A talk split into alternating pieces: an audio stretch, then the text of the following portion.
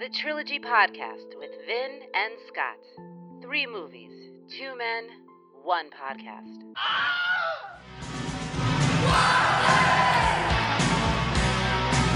You make my heart sing. You make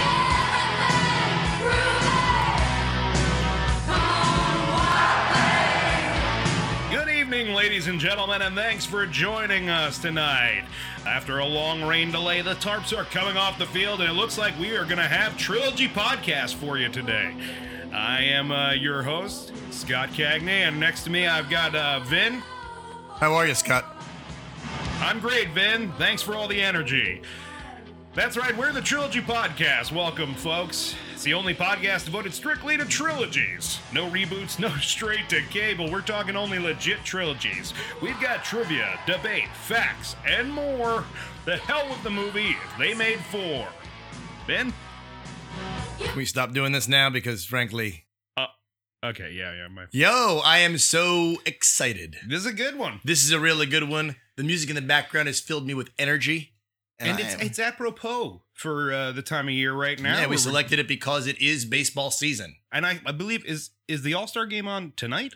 I think it is tonight. we are recording this uh, the night of the All Star game, and that's why it's so appropriate that we're doing Major League.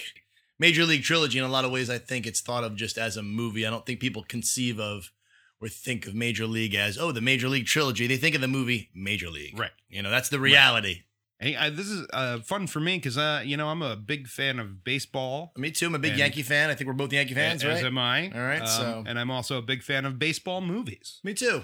Me too. Most baseball movies, you can win me over if it's if it's good baseball. We're seeing. right. No question about it. Um, but you know, before we get into how I think this movie relates to sports movies, and we talked a little bit about this one of our trill bits. We a couple of our trill bits. We talked about Yes. um football movies, baseball movies, s- you know, seasonal sports movies. yeah. So some of this has been covered a little bit. But um, before we get into anything, I think we just gotta lock down the basics. Yes. And that's gonna be, of course, the kind of trilogy this is. Major League is a gang's all here trilogy. These films follow the continued adventures of a group of friends, co workers, or superheroes, over the course of three movies Dickheads. You son of a bitch if I have to hear about another superhero. All right, we're talking about Major League here. Okay. Um, and I think it's really up to you to break down what Major League is about. Most people know what the first movie is about. Okay. They know it's, Sure. you know, it's a pretty famous Well, it's a pretty classic story. classic tale. But yeah. I got to tell you, and I think this will be a theme through this podcast episode. A lot of people don't remember the second and third movie. They were not that successful. So I'm not sure people are going to specifically remember the plots of these films. No. I mean, I certainly had not seen the third one. Listen, ever. these plots are not some sort of deep, intricate plots. No, they're they're they're quite simple. You know what? I shouldn't be talking. You should be talking. Why don't you break down the plots? All right. And I think for this one, I'm going to give you the dates of each film as we go. That sounds good. It's a little variable in the podcast, folks. Sometimes I do, sometimes I don't. and sometimes he forgets. Yep.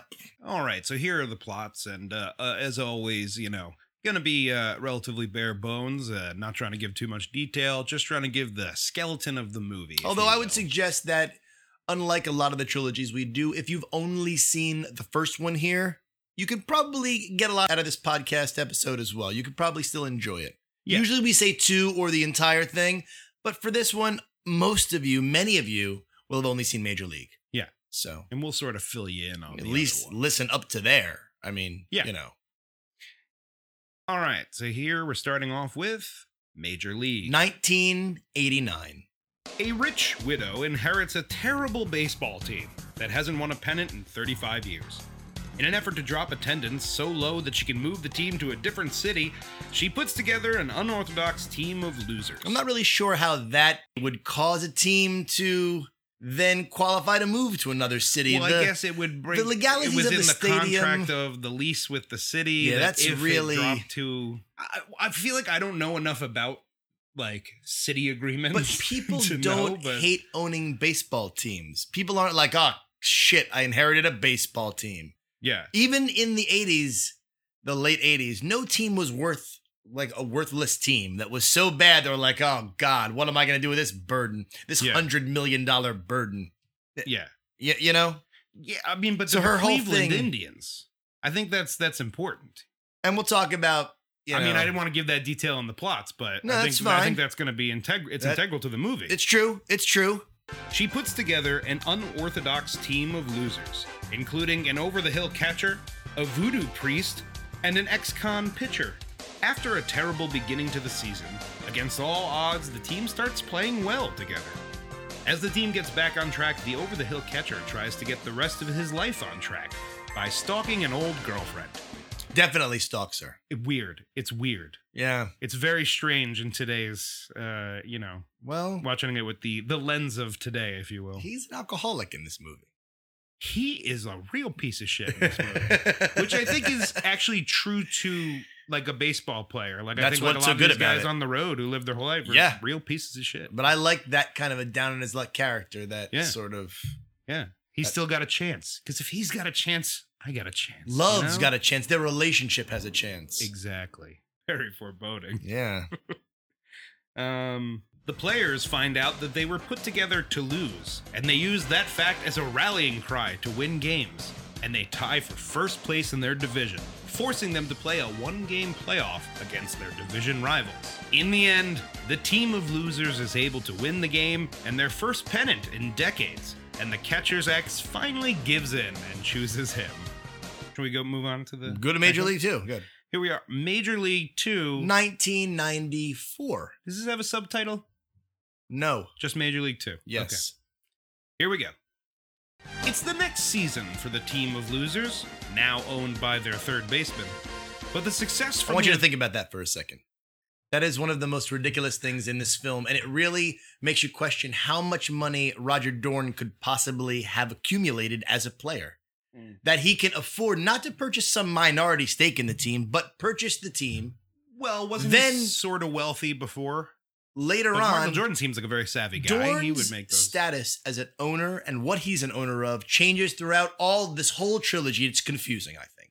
yes. You're never really sure what he owns, why he's selling Oh, things, well, why he's we'll- buying things. Believe me, there's going to be a lot of random plot holes in these movies where you're like, if you forgive them, the movie's fine, but it is. Well, Isn't it true that you have a family member that owns part of a Major League Baseball team? So that's why you're an expert in this kind of thing. that is not true. Well, But the success from the events of last season has gone to the players' heads, Mm. causing them to do stupid things like star in an action movie or change religions. though the previous one was successful. Why, Yes. Why tinker with what's working, Right. Serrano? Right. Why? It's like they've they've uh, peaked and now they think they need to change something. You're like, no, you Yeah. just keep doing what you're doing. Even the ex-con pitcher has tried to clean up his act and become more corporate thanks to his publicist girlfriend. But his heart is still with his ex, a teacher. The over-the-hill A teacher we didn't see, hear about, know When- about. when did no that reference happen? in the first film at all. Yeah, she at points is saying things like, "Oh, "Remember last season?" I'm like, "Where were you last Yeah, season? where you were weren't you?" here." Like, I guess we didn't see his whole life. You know but- where she was? where? She was with Dan Aykroyd getting ready to visit fucking her home planet because that's um, Connie Conehead from Oh, the Coneheads yeah. movie. I'm like looking at her the whole movie. I'm like, "Who are you? I know who you That's are." exactly who she is. Wow. The over the hill catcher stays on as a coach. And as the season begins, the team is too focused on other things and they play terribly. Mm. The owner is so desperate, not only does he trade their best player, who was a prick anyway, Yeah. He also sells the team back to the widow from the first one, who sees another opportunity to move the team. That exchange doesn't make any sense at all. No, none. Dorn has just purchased the team, then sells the team back, then activates himself as a player because he's still the general I- I know, manager. they, they undid everything they did. I just At the beginning. what his logic is at that whole maneuvering doesn't make any sense. What was the whole catch up of getting us on the same page that this Right. had been done, and then you just undid it? Well, because you want to bring her back and It's I literally- guess like, it's inspire just- the team with her evil again. Right. It literally, the movie, at some point, the movie just starts playing the first movie again. Yeah. Just that scene where she comes in and fucks with all of them. Just that to the end is the first movie Uh-huh. again. Like, You're right. This sends the team into a depression, and their manager suffers a heart attack. Mm. The over the hill catcher takes over as manager. And slowly but surely, the team starts to turn it around. These movies really think we care about the manager. They win their division and must face their division rivals in the ALCS. The losers quickly win three in a row, only to lose three in a row, bringing it all down to the final game. In the ninth, the losers have the lead, but the bases are loaded. and Up steps their former best player. What? The ex con pitcher who has now rediscovered his edge comes on and strikes the best player out to Mm. head to the World Series, which we do not see. These movies refuse to give us the championship game. It's always a pennant game or a. yeah. That's not uncommon. Previous f- sports films do that same kind of a thing. It's not always the, the ultra Yes. championship game. For God's sakes, the natural is just the pennant. Yeah. When he's blowing up lights and shit, things are exploding. That's just you just won the pennant. Right. So you didn't win the World Yeah. Series. So that's I can forgive it. And now, Major League back to the minors. 1998. The third baseman slash owner now owns another terrible Major League baseball team and hires a washed up minor league pitcher to coach his minor league team. This ragtag team of losers gets some help from some familiar faces from the other movies and starts to play better than their major league counterpart. This leads to a one game publicity stunt that the losers are about to win when the manager of the major league team turns off the power, ending that game in a tie. Who knew the ma- manager of any team had that power? Baseball and baseball team games don't end in ties. You pick it up, you wait, and if the power comes back on, I'm sure someone will go, "Oh, it seems someone just flipped the switch. We'll just turn it back on and continue the game." The manager is not the most powerful man in the stadium. Seriously, like, like Turn off the Roger power. Dorn couldn't Okay. call and go, "Don't do that." yeah, turn it back Turn it on. back on. Right. I own the team. Who the fuck is this guy? Like fucking Al Bundy's neighbor really over Hey, overreaching there. Dude, you know? that's the best party ever played, except for Revenge of the Nerds. yeah. The team's confidence is shaken, but they're able to bounce back and win their division. A minor league manager challenges the major league manager to a rematch on their field. And if they win, the minor league manager gets the major league manager's job. They rally to win the game, but the minor league manager decides to stay in the minor league. What are these wrestling stipulations? If I win, you get my job. If you win, my salary. What are you Thank you. talking Th- about? This movie, the third movie, suffers from being overly specific about things at times, where it's like you don't need to do all that. I'd also suggest that they You'll just get my salary. they- Why the fuck would I want your they salary? You make the basically minimum. Just like do the same climax two times in a row. Yeah. You think th- th- in the middle there's the climax, then they just do it again in a different field, Yeah. on the shittier field, on the minor league field that looks like well. it's a little league field. I have a sneaking suspicion they cut a lot out of that movie. I think Okay. there were other scenes and other things that were like god awful. They had to cut them out. Like Stop already. Was that the but end? those are your plots. Yeah. That's yeah. it. So Yeah. all right. So those were the plots. Pretty basic, not uncommon for sports movies. Right. Yeah. All right, which I think kind of There's leads a me into goal to get to. There's a hump to get over. Whatever. That in the always- world of sports films. Um, you rally, win. for me, Scott, Major League is is the best sports comedy, in my opinion. My favorite sports comedy, unless Probably yeah. you talk about the movie Caddyshack and you call that a sports movie. Well, it depends if you call golf a sport. Time. What did you shoot today? Oh, I don't keep score, Judge. Oh, well, how do you measure yourself with other golfers? By height.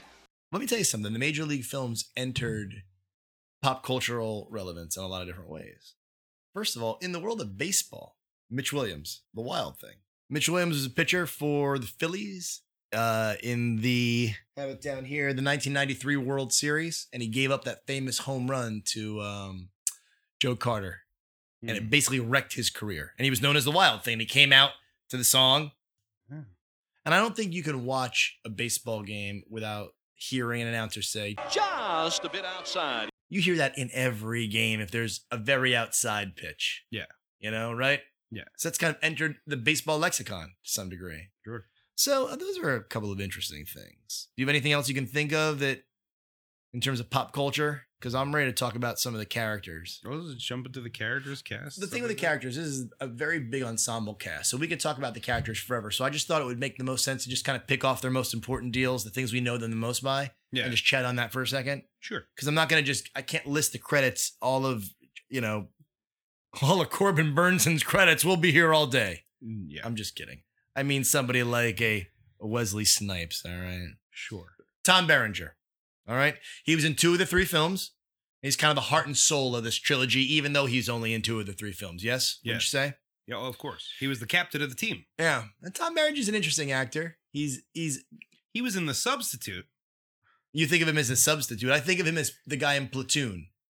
I know. I mean, I don't. I don't think of him as a substitute because, like, you know, you go to the video store and you always see like substitute one, two, three, and then the exact same poster of him slightly standing differently. Like, it's he's interesting in that he mixes in a lot of low budget crap with a lot a lot of films we know of. Yeah. Platoon was an Academy Award winning film. I think he was nominated for an Academy Award for Platoon, was he? Um, he was in Platoon with Charlie Sheen, who was also in this film. Yeah. All right. And we know about Charlie. Wall Mm-hmm. Street, yep. Young Guns, Two and a Half Men, the whole controversy arising out of that, Yep. And he got replaced by Ashton Kutcher. right?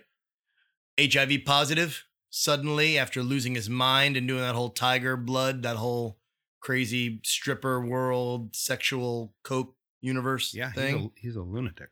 The uh, the period that you went through, what do you refer to that as? Uh, Is it uh, I was calling it a meltdown, but then I, ca- I sort of changed my perspective and I'm calling it a, a, a melt forward. Feldman accusing him of raping Corey Haim during Lucas, during the film Lucas, which we were, He they were on accused together. E Charlie Sheen of raping He Corey. Haim. absolutely has. That's come out Oh, now I as didn't one know of the that. big exactly. Although, I mean, Feldman's been saying a lot of shit that I'm like. That's the whole thing. uh, Well, Feldman is an insane person. Yeah. I came very close to doing a podcast just talking about how much I hate Corey Feldman. That's how much. but so that's that's Sheen. Do you have any Sheen impressions? Not do you do a Sheen impression, but Do my nerdy Charlie Sheen voice that he does in Uh, the second movie. but- Well, it just makes financial sense. uh, suddenly he talks that way. Yeah, Charlie Sheen's a weird guy. I- He, I, I, from my childhood, he did the voice of, uh, um, what the fuck is the name of the dog? I don't remember the name of the dog, but he was the main dog in All Dogs Go to Heaven. Oh, really? Yes. Uh, or no, I'm sorry. All it Dogs was Go to Burt Heaven. Reynolds. Yeah, that was in the Burt first Reynolds. one. In the sequel, it was Charlie Sheen. Oh no shit. Yeah, Burt Reynolds didn't want to do it. I think. Well, I think Dom DeLuise did both as the sidekick dog.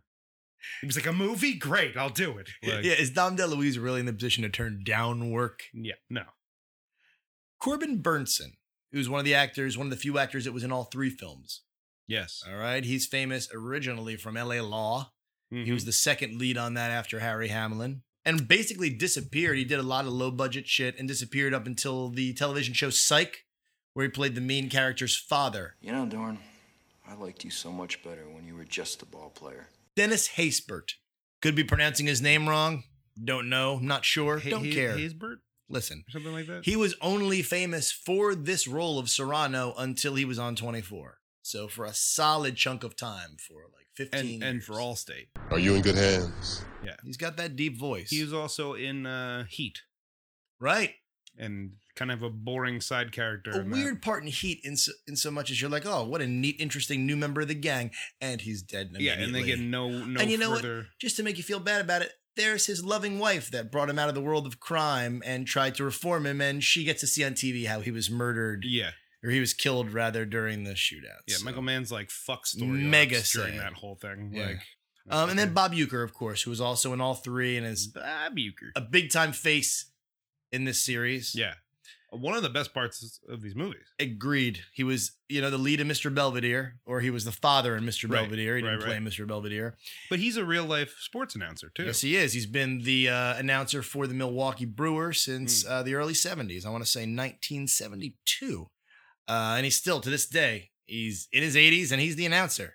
Wow. He's famous for being a historically bad baseball player when he played himself, known as Mr. Baseball. Um, he used to appear on the Carson show in the in the 80s and the 90s. That was his gimmick that he was a bad baseball player, and so he, he made fun Hmm. of himself, self-effacing kind of a guy. And he is very funny, a natural. I think uh, d- deliverer of the quip, the quick line. Yeah. Yeah, it's yeah. really on display in these films. Uh, Wesley Snipes, who was only in the first film, played Willie Mays Hayes, but was Yes. very memorable. Yeah. Replaced in, by Omar Epps in the second film badly. Yeah. Uh, Margaret Whitten, who was the antagonist in the first two films, she owned the team Right. and was sort of rooting against her own team. Is it the same actress in the second one? It too? is, but what you, the reason why you're making a face and asking me that question is she clearly had horrifying plastic surgery done between the first and second film, Hmm. Mm. which maskified her face and really made her look She looks older. freakish. She looks strange. She doesn't Yeah. look like the same actress. I had to look her up as the same actress because the plastic surgery so changed her appearance. Yeah. Yeah. Um, and then Renee Russo, who was in the first two films. Yeah. And I always liked Renee Russo. I always thought she was very charming. Yeah. Uh, she was uh, you know, Riggs' wife in Lethal Weapon. This is Three the and four. Three and four. She was in a few years ago, uh, Nightcrawler with uh, Jake Gyllenhaal, Okay. where he's like this um, weird guy who starts. He gets like footage of like accidents and like crimes, and he Really? and sells it. He's like a freelancer who Okay. sells it to the studio, but she's like the head of the studio, and they have this Alright. weird fucking relationship. She hasn't been around in a while, though. I mean, she's Yeah. definitely a product of the 90s. So you Yeah. haven't seen her in a She's while. starting to get like a couple of roles. She was uh, she's Thor's mother in Thor. Is that right? Mm-hmm. Well, Mm. that certainly legitimizes her, doesn't it, Scott? Well, I mean, uh, recently she's been getting a couple of roles coming. Uh, you know, back that's, now, but that's just what we were talking about when we when we talked about the Avengers. How these Right. older actors are kind of finding work as mentor type parts and parent type parts right. in the superhero movies. Yeah. All right, and I think uh, the first two films were directed and written by the same guy. His name is David S. Ward, and this was a labor of love for him. He received an Academy Award for being the screenwriter for The Sting. Oh wow, Yeah. I didn't know that. Um, and really didn't hasn't done much more that we would know of. He was he directed the movie King Ralph. If you're a John Goodman fan, which I, I kind of love like King that Ralph. movie. Yeah, it's not a bad movie. it really gets a bad rap, but I think he's very winning in it. It I'm like not going to vaguely lie. reminds me of our current situation here in America. Yeah, it kind of Kind does. of All- a, a slovenly. yes, but he was awful lo- he guy. was lovable, and his intentions Right. were not bad. Yeah, it was. So- it's like evil King Ralph. Exactly. Basically. Like, Spotted dick? Dick of what? Could I just have some ice cream? That, my friend, is the perfect transition into the first film. let's do it. Watch this. Taylor is pointing to the bleachers. He's calling his shot. It's one of my favorite comedies, definitely of the '80s. I got to tell you. Oh yeah, It's got some really great parts that I still quote to this day. To me, Joe Boo is still a funny character that I like to reference. Joe Boo. And I really love the relationship between Serrano and Harris that's not replicated. He loses something, Serrano, in the other two movies because he doesn't have Harris as his counter. Right. The whole idea to counter, the super you know, Christian. that line where he says, You trying to say Jesus Christ can't hit a curveball? Oh yeah, yeah. one of the best lines of the film. like a c- couple of lines right off the bat in this movie uh, from uh, Rachel Phelps. yes, uh, they when she gives him the list, and the one guy's like, "This one guy's dead. Cross him off." Then, like, just a really funny like this, Yeah. because like if you're watching this movie for the first time you have no idea you're about to meet all these other characters Right. and all this stuff like to you she could be the lead of this movie you know like and right away you're kind of like oh she's kind of like cutthroat but Yeah. it's funny like, no, no question. that and then she's talking about the team she's like you know we don't no one's coming in we don't have any good players we don't draw dick and i was like we don't draw dick i That just was- did right in my head it's just like a weird phrase That's like, just the language of the 80s. just Let me tell you. drawing dick The word dick was thrown around in the 80s in a really loose way, I can tell you. Yeah. I threw it around. And so Yeah. I can see how that would be part of the vernacular yeah of the time in a way that makes I sense. was trying to think of other movies that have used it, and the only one that comes to mind immediately is Men in Black. When he's like, he's like, "Let me tell you something, Slick. All your skills amount to dick, dick, dick, dick, dick, dick. dick." Um. Anywho, I was going to say, I Exactly. really like Tom Berenger in this movie and the idea just, I don't know if you'd call it a trope, but the notion in the sports film of that aging athlete that just wants one more chance, like that one more shot. Especially that his last athletic action is that his like knees give out as he hits the base and he goes Right, down right, in a gave slow all mo he crumble. had, He left it all Ugh, on the field. it breaks my Yeah, heart. yeah. I'm a I'm a real sucker for that. you the know? only thing is, like, a- as I notice as the movie's going along, and then even into the second movie, like, it, not to jump ahead, but there's a moment in the second movie he says it's a rube. He says, uh, you know, well, you're a young kid, you know, you'll have plenty of chances, all this stuff. And it's like, Yeah, and like in your head, you're like, as opposed to you, you're the old man, so we should give you every shot in the world. Well- even though the first time you're like, this could be my last shot, and then you came back the next year thinking you were going to play again. So exactly obviously, it right. wasn't your last shot. That's exactly right. That's a perfect example of a It's selfish. sequel. Well, but it's, but it's an example of a sequel corrupting an idea from the first film. Sure. In the same way that we just forget about in the Karate Kid Daniel's relationship with Allie at the beginning of the second Karate Kid, Right. we're supposed to here forget about the notion that this was Jake's l- one last chance. Right. He even has this really nice moment in the first movie where he's a toast with the guys to two young and promising careers and one last shot. Beautiful. Yeah. Beautiful. Yeah. So when he comes back expecting to play in the second one, you're like, oh, fuck off, man. yeah. You had But your.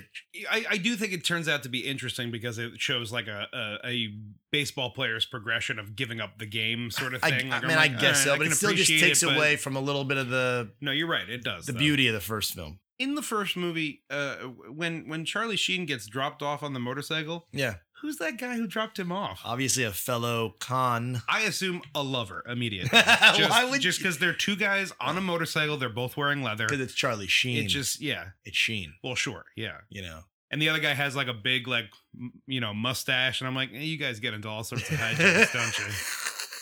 Yeah, but it's it's cool. It's it's an interesting way of filming that shot where they have the different people rolling in. It's Yeah, the different yeah. characters. Interesting. No, pretty good. See, I, I I think the thing is, people are suckers for, and m- uh, me included, for movies where you're introduced to a large group of people Me one too. by one. Of course. like because you really start to get to know the characters, and you're like, oh, that's their quirk. I like that. the whole quirk," point or- of why their gangs all here films. People Right. like to meet these this group and yeah, The Ocean's Eleven guys come back. We get to know them again. We see them. They're separate shit on the outside. Their individual lives. They coming back together to work as a team. right, exactly. Yeah. So people like that shit.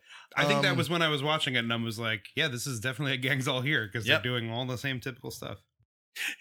Doesn't Lou in the first film feel like a poor man's Wilford Brimley from The Natural? Like Wilford Brimley in The Natural is like just one last chance. The old man needs a pennant. That's the whole. last chance, Jake. Now, but this guy kind of sort of looks like him, Lou, but he's just saltier and more vulgar and just like he's like a little bit. Like he always think that he he reminds me of John Wayne, that actor. really. Like he's got kind of a like a draw, Yeah, and, yeah. like kind of a slow way. Of talking, like- Mm, of your contract, Dorn. Yeah, like I don't. This know, is He's got on like it. a cadence like Yeah. John Wayne, but yeah, he does have Good a point. Wilford Brimley. Like it's Wilford Brimley plus John Wayne. Yeah, this yeah. is what that guy. That's is. good.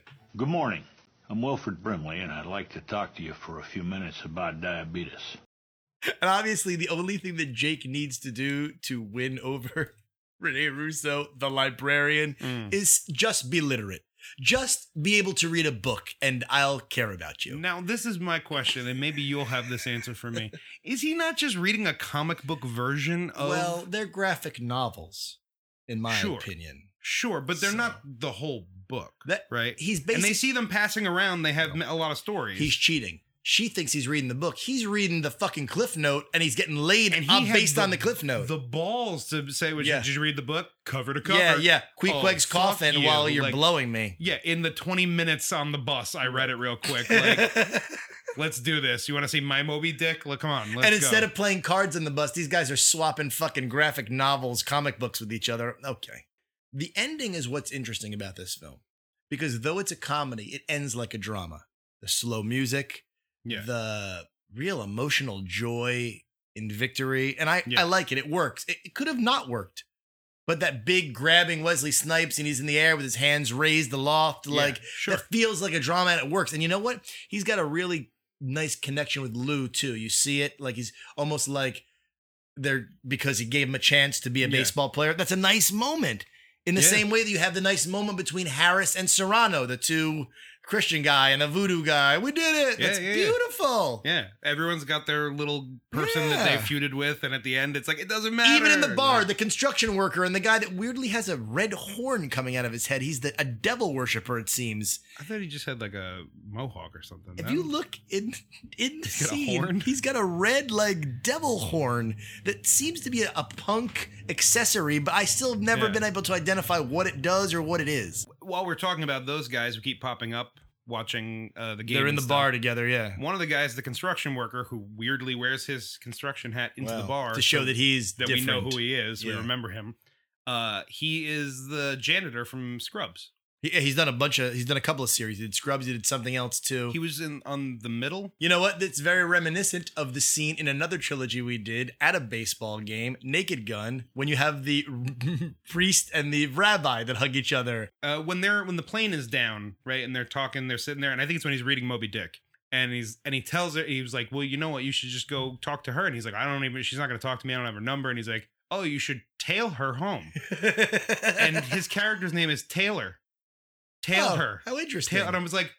Wow, I- it struck me like immediately when I heard it. I'm like, how did you? kn- Either you didn't realize that, Yeah. or you did, and that's why the character's name is Taylor. That could because possibly- he I he, don't he think that- literally that wasn't done on follows purpose. her the That whole movie. Can't have been done on purpose, He- but he like, does. I'm, I'm surprised this movie didn't end with him like raping and murdering her because like he is like creepy, like following her the entire it's like he, fucking movie. he calls It's her awful. in the restaurant and she doesn't know he's there and he's talking about what she's wearing and it's Yeah. like the scene in Ghost where it's like you know the shirt just spilled the margarita on that's what you're wearing right now And she's like what the fuck is going Yeah. on here how do you know what I'm Oda wearing May, what's happening?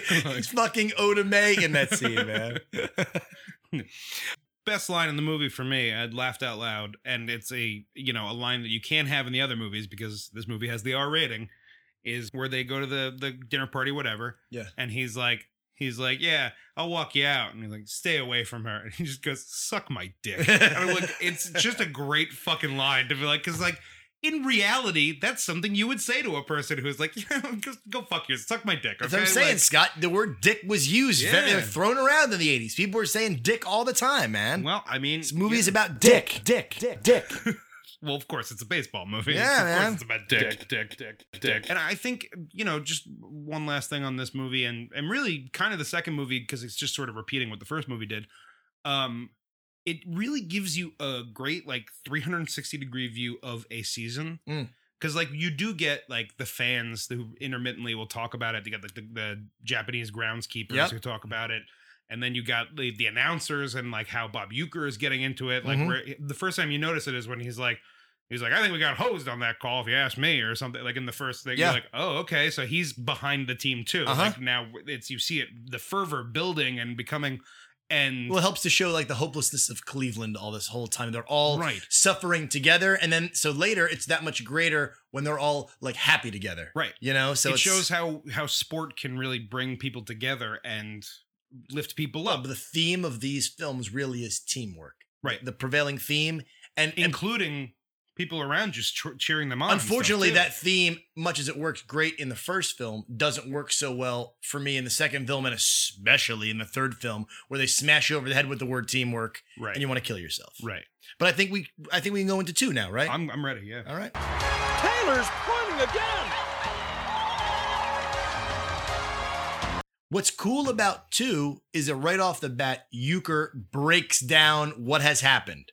Yes. Okay. And again, we get another another 80s and 90s or 80s 90s era movie that gives you a previously on the last movie. and Sure. catches you up the same way. We His saw narration, we Evil see Dead, right Karate Kid. clips from the first movie are are there. Right. I guess about five years have passed. For me, it was a significant five years. I went from eighth grade to graduating high school. Yeah. So by the time the second movie came around for me, I didn't really give a shit anymore. Right. Because okay, whatever, it's major league. I'd See, that's outgrown why- it. I'd outgrown it. I was like nine when the second movie Okay. came out, so prime time for me to be watching that kind of movie, especially because they this, uh, as we said, is a, a PG Right. from an R to a PG. And I think Yeah. the the best analogy is that in this one, Serrano goes from being a a voodoo practitioner to a Buddhist. Yeah. That's straight up voodoo is a, a rated R religion and Buddhism is a PG religion. Oh, And the- sure. so it's a perfect analogy, you not see. not only that, look at fucking Vaughn, right? Being corporatized and being d- Right. they they took away his hair, no more wild thing. The Yes. whole script is Yes. a comment on the fact that they had to make it a PG. Eh, but You're right. You're so right. And I think that the movie suffers. And I think that I can almost tolerate I the almost Vaughn. appreciate it for that that it's commenting on itself, being like, yeah, but there's "This it's- is worse." Okay, but it's not. But it's not as funny. The fact that it's ironic Sure. because it knows it's not as funny, it Yeah. doesn't make it better. You know, It's still pretty funny. I still think the second movie's pretty funny. uh, it has a couple of funny moments. But look, Bob Euchre is a genius. is the best, best in thing. the second movie. You're right. I think he's the highlight of the second film by far. Bob Euchre. I think he's the best thing. Yes. He's got the best best lines, funniest lines. Yes, absolutely. When he refers to the uh to the birds as uh rats with wings. It's funny. Oh, yeah. Oh, I have so many little. But He goes great when he goes. He goes. As you know, Monty, Vaughn's been working on a couple of new pitches the Eliminator and the Humiliator to complement his fastball, the Terminator. I heard that. Dynamite drop in, Monty. That broadcast school has really paid off. And you know I what? actually had a friend who used to say that in high school. Is When, that like, right? you, when you, you know, he'd say something to you and you'd be like, yeah, okay. Like, it's a great drop in, Marty. Speaking of the, the idea of it being self-referential, knowing that it's Yeah. PG or whatever, right. I think that it's very directly making fun of the fact that Wesley Snipes did not come back by basically saying, "Oh, he decided to do mo- like d- action movies Right. instead." I Right. think that's very obvious. Am I wrong? It's commenting on. Oh, Mm-hmm. Yeah. it's so heavy-handed in that. Well, because it, I mean, you're telling the story of a group of guys who were nobodies who suddenly at the end of the movie became somebodies. Right. And now their lives have changed and they've changed the way they do things. And that's basically what happened to most of these guys. Reality in the movies. mirrors art, Charlie Sheen exactly. blew up. Wesley Snipes blew up right after that. And so, really, the the, the filmmakers, the cast, the, so there's a resentment there. Like, why didn't you come back and join us? You're too good for us now. Right. Do you know what happened between the two movies? What happened was New Jack City happened. Sit your five dollar ass down before I make change. And New Jack City sort of made him a dramatic actor, an action style actor, and changed his dynamic as an actor. Right. I'm not listen, I don't love Wesley Snipes. He comes across as a real asshole in most contexts in real life. But and he's a trilogy superstar. You know, he's Blade, Yes. for God's sake. Yeah. But I gotta tell you, Omar Epps is a is not as good as Wesley Snipes, and he's a real he's like a torn hamstring in this film. If I'm going to make it athletic. Yeah. Although I got to tell you, that little clip he has with Jesse Ventura in that that fake Black action Thunder, movie, White Lightning? and they're laughing together. That Ah, fake, yeah. Yeah. I, I laughed out loud. It was super funny to me. I like Jesse Ventura as an actor, frankly, not as a politician or human or any of that other stuff. But as an actor, I've always liked him. Mine fell the hardest. Mine are the deadest. At the same time, you have to ask yourself what happened to Lou's nose. He obviously had a skin cancer that caused his nose to look fucking crazy in the second movie. Oh, I don't even. I didn't even notice. You didn't notice that? No. His nose looks like a, a burn nose. It looks like an Evil Dead He's nose. kind of an ugly dude, so I kind of just like Whatever. I feel like my mind blanks. they him took a out, cool, like- craggly character and made him a complete caricature in this film, dancing on beds. He just had a bypass. Get out of here. I I don't I found all that business funny. I with hated the- it. How much he likes England, and then when he's on the bed and he's like, "I love England. I might even move there." the first Like- time he made that gag was fine. The But- but second at time, end, one when he's minute later, dancing on the was. bed, I laughed my ass off. I thought Come that on, was very Scott. funny. Oh, g- God, come on. I like they built him in a thing because he wasn't going to be there. They're like, all right, we'll give you like a recurring joke of how you like England or something. We've got some new people too. Right, why don't you mention the new people? Well, we got, well, we got and from the team we have uh, Tanaka. We have I hated Tanaka. Tana, Ta- Tanaka Tanaka Tanka Tanaka. Yeah, whatever. I hated him so much. Um, I- okay, so he's crazy and aggressive. I didn't get it. It I wasn't like funny. him only because I enjoy the relationship between him and Serrano. But he's no Harris. Harris had the real relationship with Serrano. That wasn't as good. That's not as good a relationship. By the time we get to the third movie and they're covering each other But I in think it- fucking hoods, you're like, what are these fetishists doing together? Yeah, no, it gets ridiculous. You know, you have no, you have no marbles. Marbles? Marbles. You have no marbles. Marbles? Huevos? We also had r- for this movie, we're talking about new actors, right? Yeah, I was So- gonna say yeah. Fucking Randy Quaid. What is that?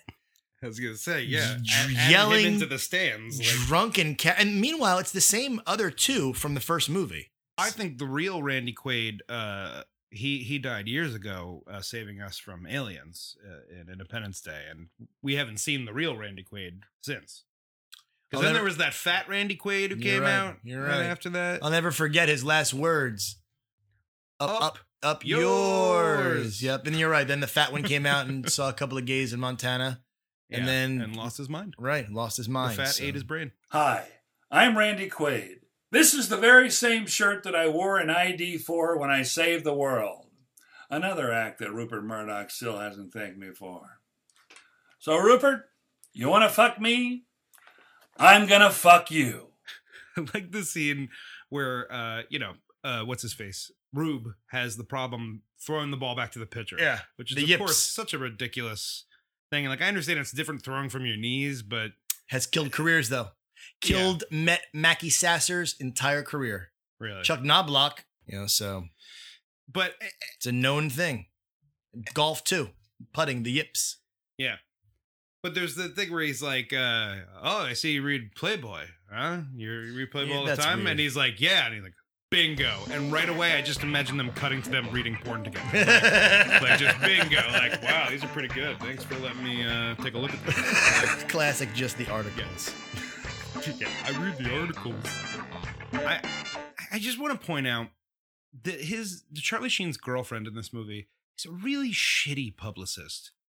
why would you change his entire demeanor, his entire The thing that made him famous. personality, the thing that people already Uh-huh, like, right. that you could just you know expound upon and continue to make money off of? Instead, you're like, no, we'll make him clean cut and have him sell cereal. Yeah, it doesn't make He was any already sense. in a credit card commercial. It's not like he needs how much does he need to be legitimized? That's just strictly movie stuff. Right, No, yeah. not rooted in any kind of But, anything. like I, I wish that was the whole thing is that like you know the teacher woman came back to him and was like look you know i still have feelings for you and you have feelings for me that's whatever but let's just talk about this your girlfriend sucks at her job Yeah. like she's taking you down a path that's going to ruin you Odora Forest, olfactory marinations. Odorferous, olfactinal nominations. Odoriferous, olfactigil emancipations. uh, a couple of things uh, that we're talking about baseball um that don't make sense in this movie Go. That's what I want to talk Uh, about. serrano running out to go get that bird that gets knocked out of the sky to Yeah, he's go catch immediately it. out- out of the He- he's baselines. immediately out We thank know you that. they, they, We they know. fucking drag it out where he puts a sorry mr gandhi you're-" Yeah. which by the way that's not even funny that's not even clever or smart i don't even know if i don't even this i heard it i'm like i don't even know if it's offensive it just offends me as a joke I wanted to talk to you about Dr. Watley. I, I have a suspicion that he's converted to Judaism purely for the jokes. And this offends you as a Jewish person? No, it offends me as a comedian. In conclusion, every time the movie to me is gets edgy, like the R-rated first film, I enjoy it.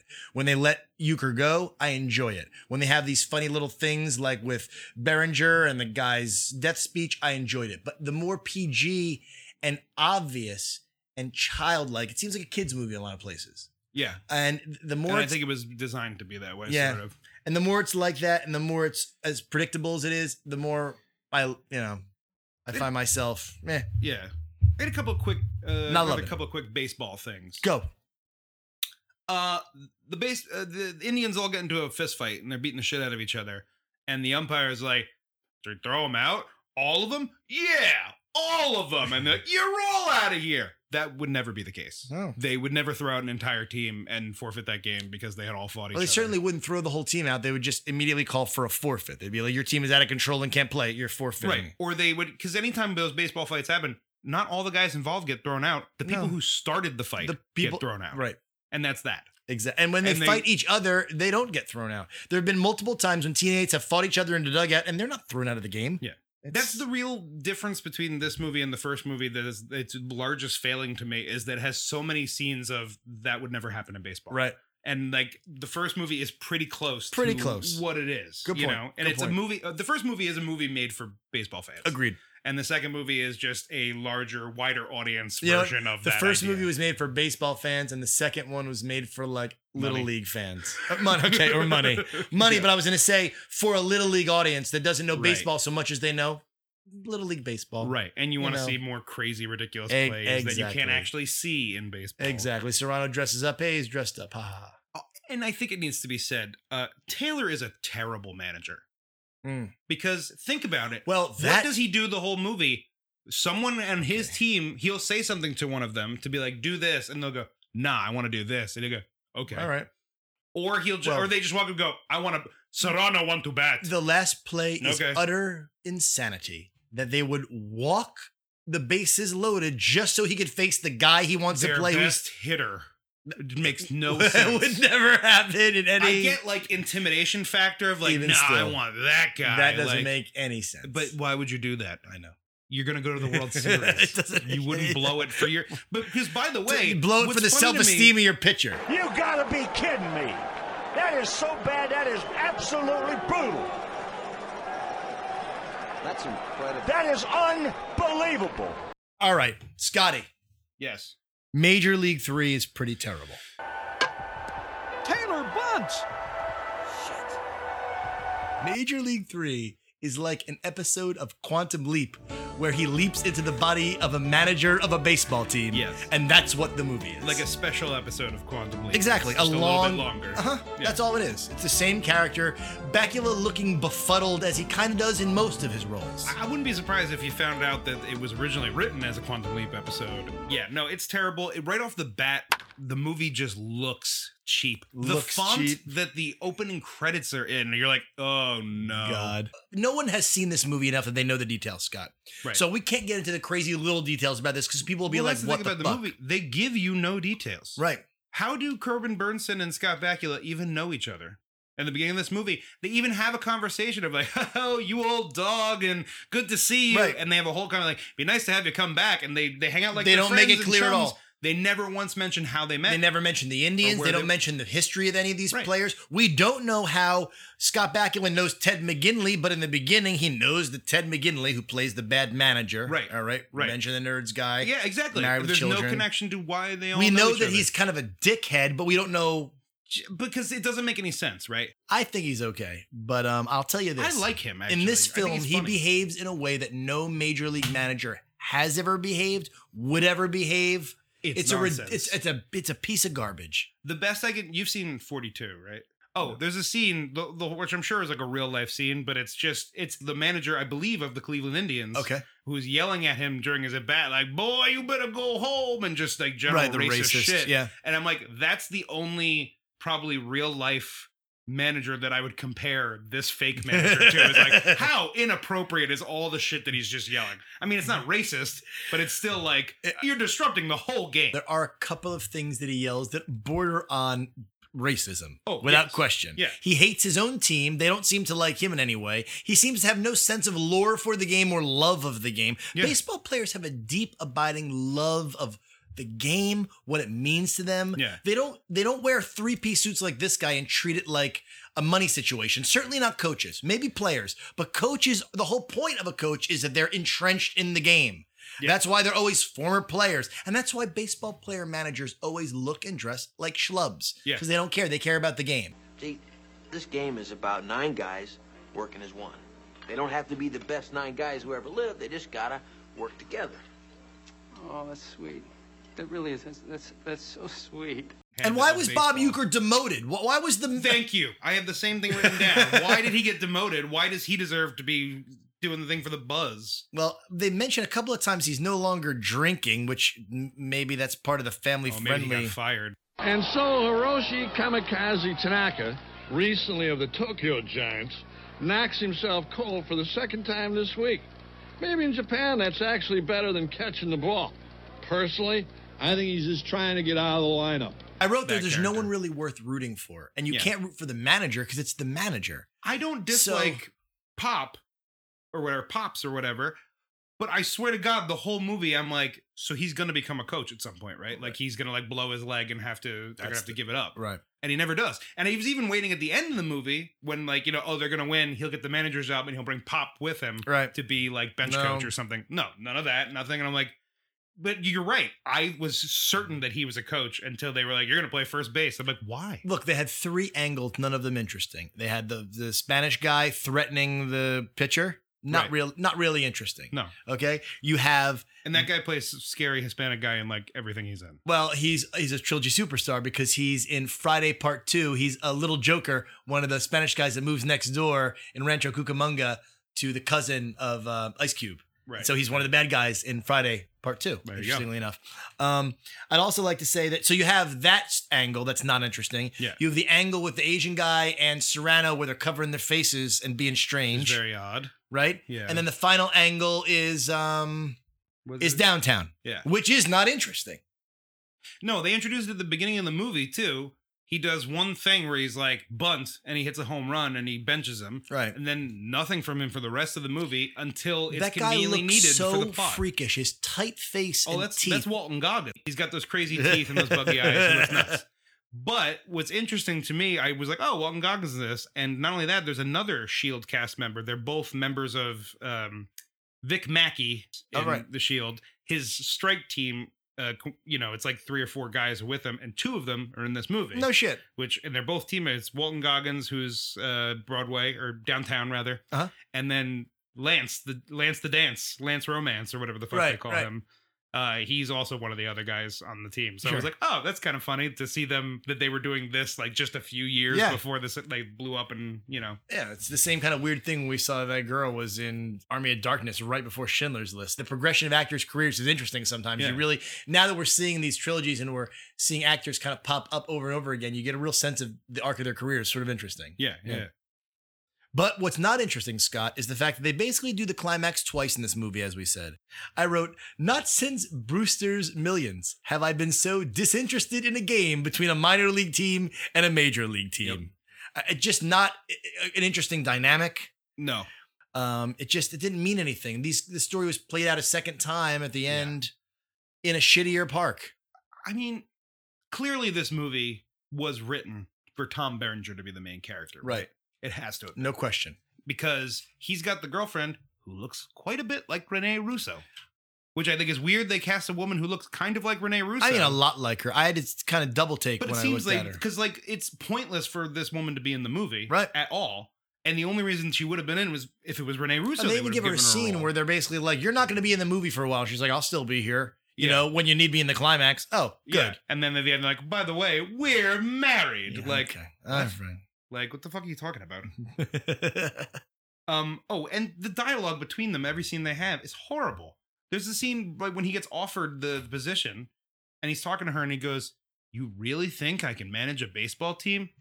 Is it really that much of a stretch? You've been playing baseball for 20 years. You don't think you could maybe manage a minor league? Ba- the stakes are so low. Eh, He's so reticent, and all it takes is a conversation from her, and he's like, "All right, I'll go. Th- I'll do it all." Then. She's like, well, it seems like you want to do it and you like baseball and that's what you've done your whole life, so why wouldn't you do it? And he's like, oh, yeah, you're right. I'm retarded?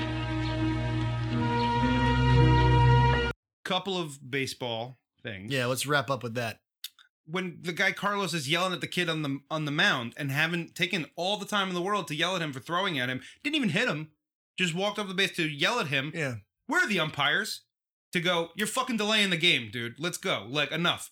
At least just show me one umpire slowly walking up and going, Right. all right, boys. Well, it's a like- perception that in these games you can hear what's going on, you can have conversations. Right. The guy on the mound in the second No movie, one's hearing The that. guy on the mound in the second movie can hear fucking Quaid in center field during the game. What? Right. It makes no fucking sense. Okay. Yeah, walk out to the bullpen. He walks four feet from the dugout and you can hear the guy in the bleachers. Come on. What? Come on. Mild thing!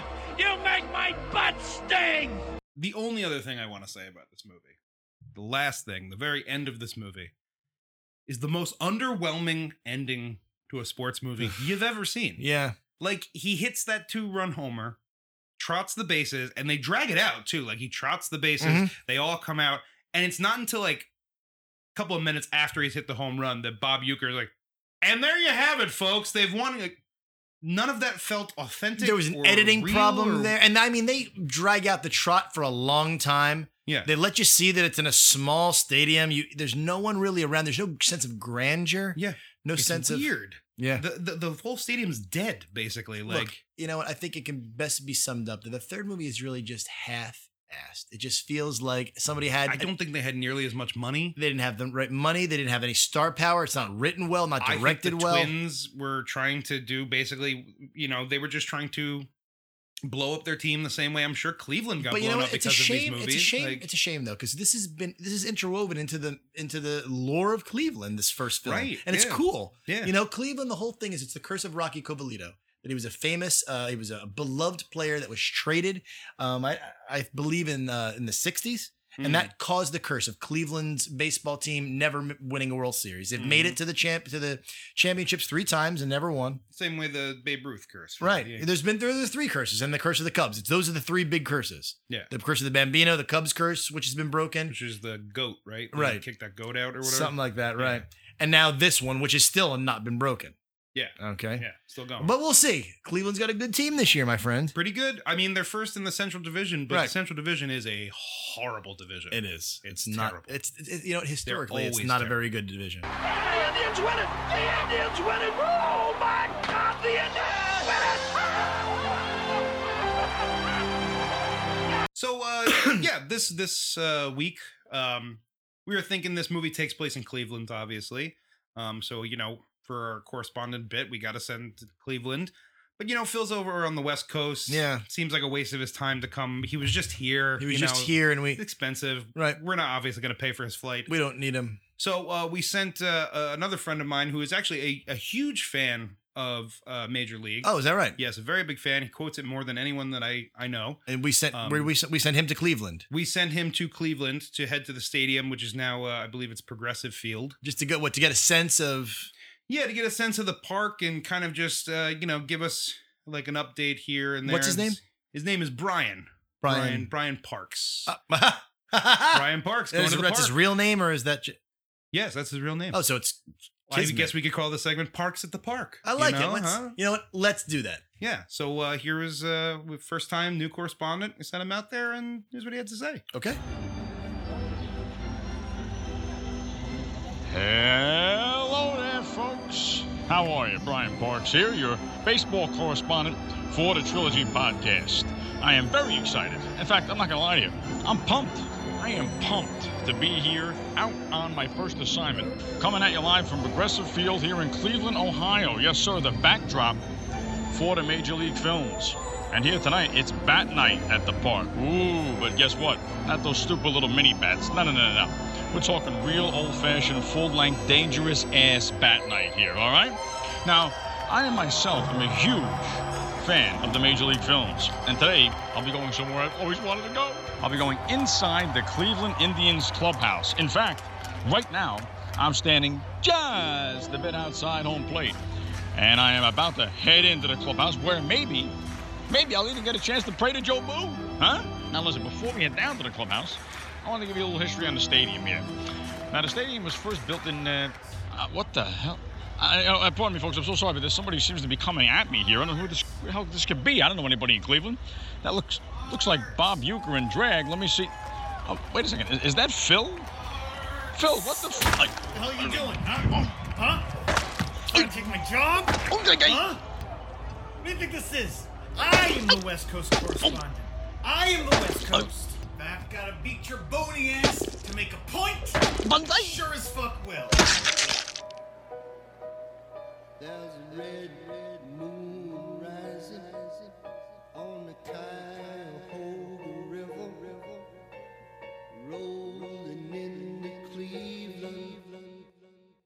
Dear Jesus, what in the f- Good lord, Scott? What? I mean, we're trying to. It shouldn't have happened like this. This shouldn't have happened. It, This is horrible. I mean, do- well, well, anyway. I think it's important that we talk about whether this is a successful trilogy or not. And I think this is a pretty easy one for us. Yeah. I mean, I'll start if you don't mind. Go for it. All right, I'm going to say this is an unsuccessful trilogy, Scott. Obviously, because um, um, no matter what you think about the second film, because I think you're gonna you're gonna tell me you like it, and I I didn't really like it. But either Mm. way, the third film is trash. Yes. Although the first film is sensational and is a classic. Yes. All right. So for me, I think it is your your very um your very typical one, two, three progression. The movies get worse as they go. There are some redeeming qualities in the second film, but I wasn't fond of it and wouldn't watch it again. Well, actually, I know you're going to be surprised by this because I know you expect me to really like the second movie, which I do. I do like the second movie, Mm. but I'm going to agree with you and say it is a one, two, three. Because the first movie is obviously the best. The second one is trying that idea again and trying to turn it on its head, as we often see in a second movie. Of And the there's trilogy. flashes of it being It's got its moments, and Right. Bob Euchre is fantastic. he's in it. great. Who knew he was such a great comedic actor, eh? Yeah, right? seriously. Um, so he's very good. Uh, but yeah, but for me, the obviously it's not a successful trilogy because the third one is garbage. Well, we hope to get uh, Major League Three going. Absolutely, yeah, yeah. But the real Major League Three, not that garbage they tried to pull off years ago. You know. Definitely didn't live up to the original. I mean, thank you. Wow. Neither did number two. Folks, thank you so much for listening. I, as always, am Vin. And I am Scott. keep an eye out for us. We've got some huge things that in the next five or six months that are going to turn this podcast into something much bigger, much more interesting, much more comprehensive. It's going to give you every possible thing you can imagine about trilogies. Yes. Check us out on Instagram. Great compliment to the podcast. And uh, yeah, thanks for listening. Thanks a lot, guys. Baseball! Baseball! Talking baseball. Klazuski Campanella talking baseball. The man and Bobby fella, the scooter, the barber, and the nuke. They knew 'em all from Boston to Dubuque, especially Willie, Mickey, and the Duke. Post game show is brought to you by. Christ, I can't find it. The hell with it.